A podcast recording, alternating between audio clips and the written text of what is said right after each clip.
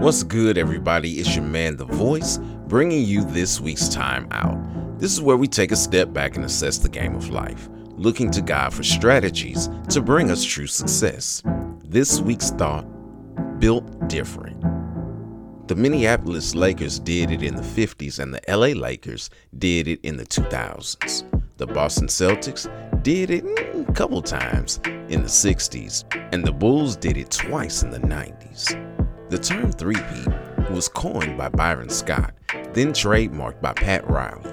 He did so in preparation for the upcoming season, believing his Lakers would accomplish this feat in the 89 season, only to be bested by the Pistons. Born in Trenton, New Jersey, abandoned by his father, brought up in Oak Cliff, Texas, which is an impoverished section of the Dallas Metro.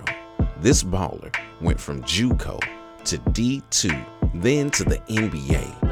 He didn't break out as a household name until he attempted suicide and developed the persona he's known for today. The man who got his nickname from his mother by how he wriggled while playing pinball is none other than NBA Hall of Famer Dennis Rodman. The Bulls, who are known for their two three-peats in a decade, the second couldn't be accomplished without a man who helped stop the Showtime Lakers with the Pistons in the worm. Is he a different kind of guy built different? That would be putting it lightly. He embraced his strengths though, becoming renowned for his rebounding and defensive ability. Not only did he stop players defensively, but he took them out of their game with his mental warfare. It reminds me of a pivotal person in Christ's ministry. He too was built different. He didn't live like others did. His dietary practices were unique. Like Rodman, he also embraced his specialized role to ensure Team Jesus got the win. He was referred to as John the Baptist. John the Baptist was dressed in camel's hair and ate bugs. Okay, now there's camel hair that's worn today. Prada has some coats made out of camel hair. Cashmere is actually camel hair and there are some people who utilize cricket flour. Yet, this was a little bit different back in the day, uh, to say the least. And those who uh, may utilize cricket flour now, not necessarily the product in cashmere, but those who use cricket flour now are probably still built a little different. But this is the person chosen by God to prepare the way for his coming.